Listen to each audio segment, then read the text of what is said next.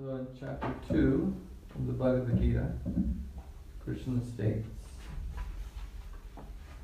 A person who is not disturbed by the incessant flow of desires that enters like rivers into the ocean, which is ever being filled but is always still, can alone achieve real peace, and not the man who strives to satisfy such desires.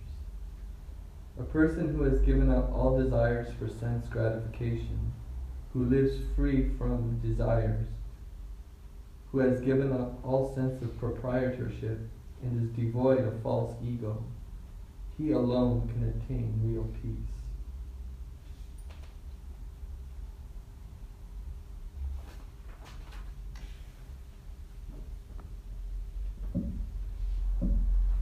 So, you know, I saw a cartoon. There's a lot of echo in here. Can we adjust it, or is it too loud or something? There's yeah. Um, so I saw this cartoon once. It was so there was a guy who had no legs, and he was in a wheelchair, right? He was rolling around in a wheelchair, and he was, you know, they have these like thought bubbles um, come up, you know, like you know in the cartoons they have thought bubbles, right? So the thought bubble was, man, I wish I had. He was looking at a guy who was walking, yeah, and um, he was thinking, I wish I was. I wish I had legs that I could walk with.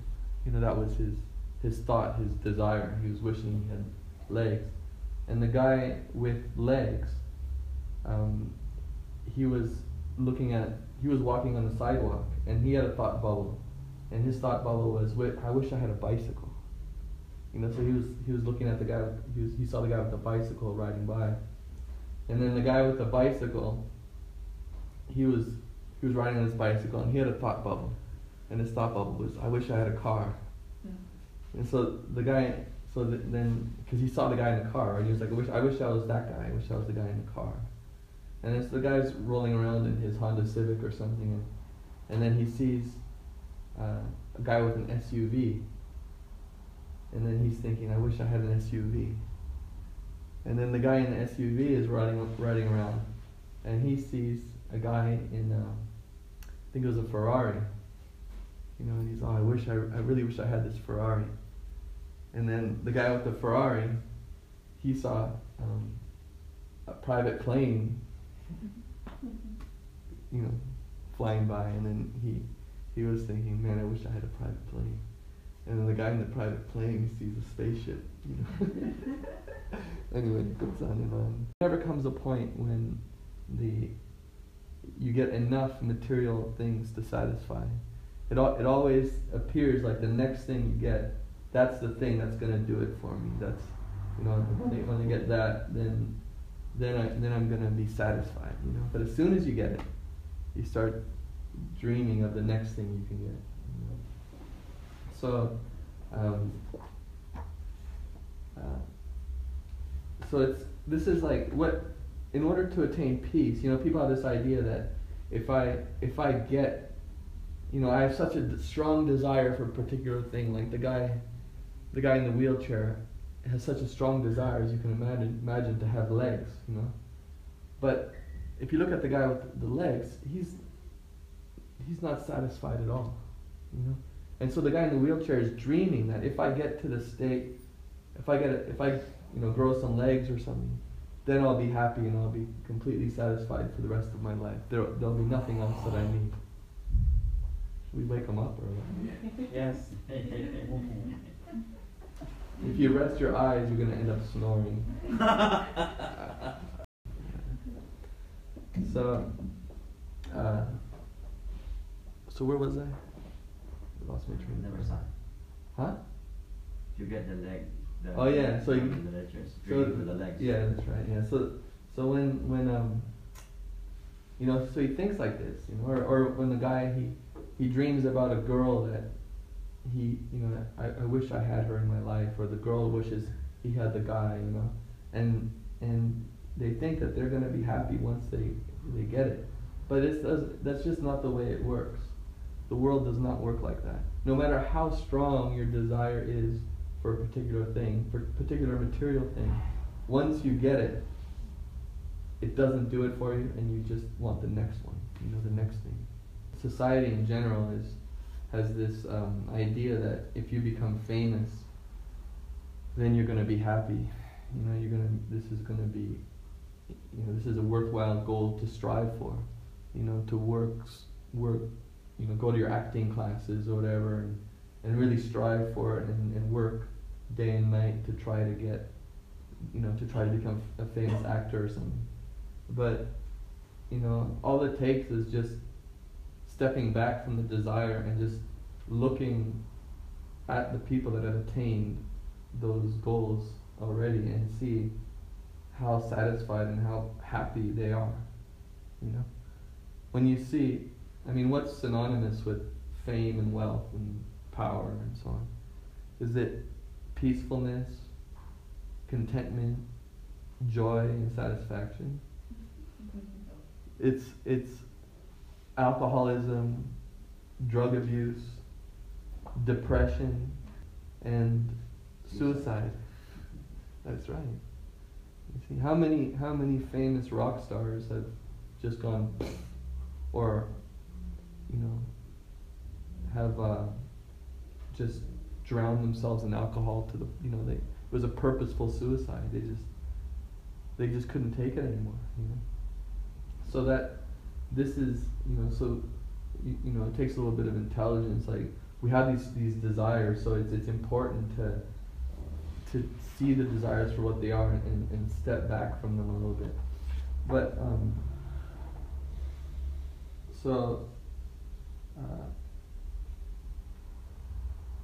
so satisfaction in order to be satisfied in order for there to be peace there needs to be satisfaction right? Peacefulness means a satisfaction when your heart is satisfied. That's you're not going to be able to, to have to become free from desires by just trying to not desire because desires are always going to be flooding in right? It's just part of this body. The desires are, are, are coming in and it's it's not you're not going to be able to overcome them by just uh, trying to imagine them away you know what I mean? Like there's this movement now um, of people who they're trying to live in the now. You guys ever heard that before? Mm-hmm. I, I want to live in the now. Like, and there's this, this, this saying, and there's actual like, you know, it's almost like a, you know, I don't know who, which, uh, you know, New Age guru came up with it, but um, they try to live in the now uh, just by doing some like mental trickery. You know, not not. Ex- it is possible to actually live in the now. To be, in other words, living in the now means uh, being satisfied with every with what you have, not desiring material achievements, and not lamenting from for the past. Right? It means being satisfied. Right? That's what living in the now actually means. Right? And this is an attainable state. A person can actually attain this, but not through mental trickery not through trying to imagine living in the now. It, it's you know if you ever see a person who's who's trying to to do that, it's it's really quite amusing, really. You know what they do is they try to imagine that they have no future goals, and so they just what they do is they just try to live in the present, you know, because anytime you, you do anything, you're thinking about the future, right? Like if you're if you're walking to the fridge, you're thinking about what's in the fridge and what you're going to attain in the fridge, right? So there's there's a, a thinking about the future. So what they do is they just they just move really slowly. You know, they just they're just kind of like you ever see if you ever see anybody on the street just walking really slowly and trying to be, they're trying to be present. They're trying to imagine themselves without any without any desires for future achievements. You know, and they're trying to be satisfied in the present moment. But you can't do that. Every step you take, even if you're doing it slowly, you're still thinking about the future. You're just thinking about the future slowly. So this is not a this is not a solution to to this is not the way to live in the now. So the only people who can live in the now, in other words, the only people who can be uh, experience not this hankering for future achievements. Or lamenting or thinking about dreaming about uh, trying to find happiness in a memory or something. The only people who are actually able to do this are those who are experiencing satisfaction within. So in order for there to be satisfaction within what needs to happen is our deepest desires need to be fulfilled. When the deep when our deepest desires are fulfilled, then there's peace. You see? Like there's that saying that a rich man is not one who has everything. But a rich man is one who has no desire for anything. You know, he's satisfied inside. So when we know that no matter how many material achievements um, we achieve, it won't do it for us. We'll always be wanting more. Then we should end this um, external search for peacefulness. You know, this external search for peacefulness. In other words, the search for, for peacefulness in external achievements is futile. It's not possible. It's an impossibility. There's never been in the history of humanity one single person who has become satisfied by material achievements. It doesn't exist. It is an impossibility. So we should tell this to our mind. You know, we should have regular talks with our mind saying, no one has ever done it before. Why do you think you're going to be able to do it? You know? So the, the, the practitioner bhakti yoga, this process that we teach, is always engaged in this um, regulating or um, chastising of his mind. He doesn't let his mind take him on um, wild goose chases. He doesn't let his mind chase, chase after false goals. But real satisfaction can be found, and that's when the soul is experiencing what it really needs. It, the soul, in other words, you, the person in the body, needs to have a perfect loving relationship in order to be satisfied. This is the the soul by nature uh, is like a, a love particle. The, the, the soul within the body needs, craves, has to have love in order to be happy and to be satisfied. This is why the saying, love is all you need. You know, this is love is all you need. This is true.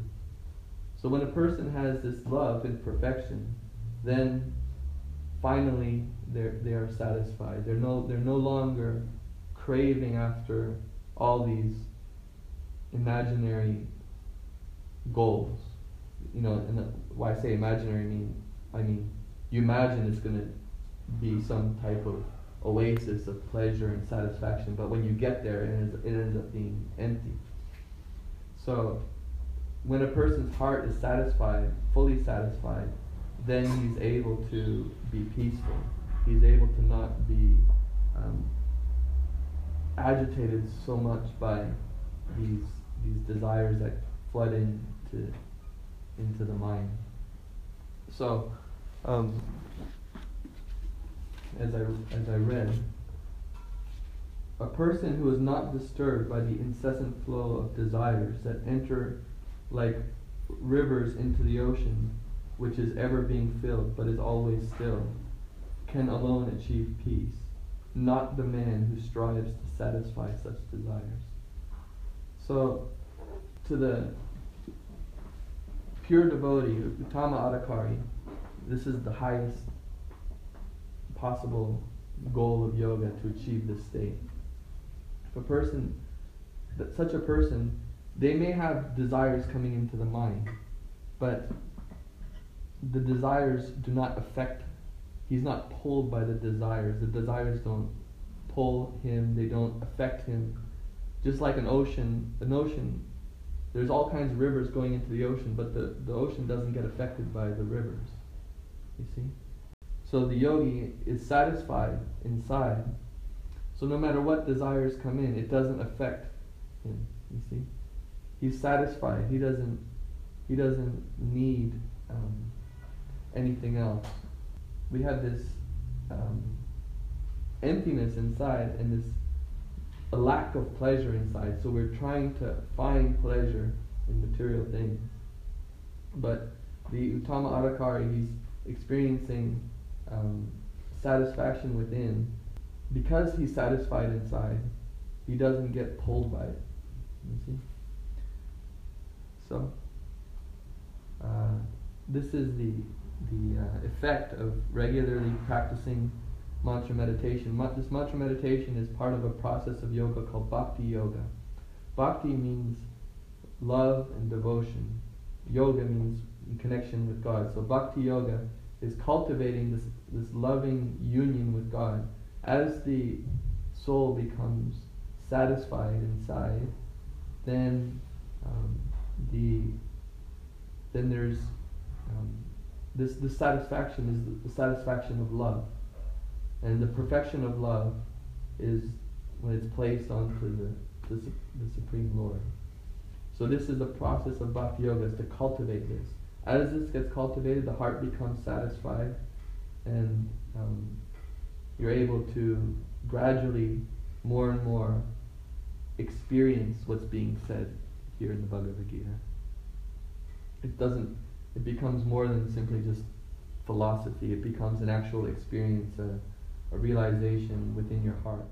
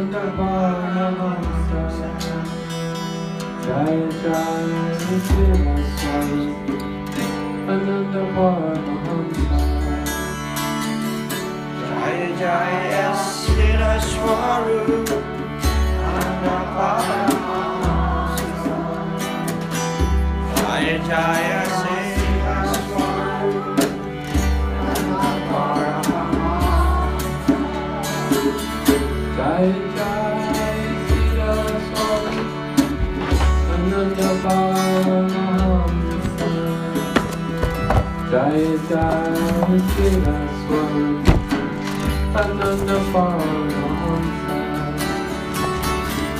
Jaya Jaya Siddha Swaru Nanda Paramahamsa